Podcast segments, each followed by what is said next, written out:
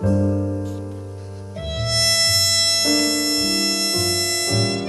All right, on today's show, we're going to talk about snowflake and what snowflakes are when you're looking at debt. So, you have the snowflakes that are completely different than the avalanche and the snowball.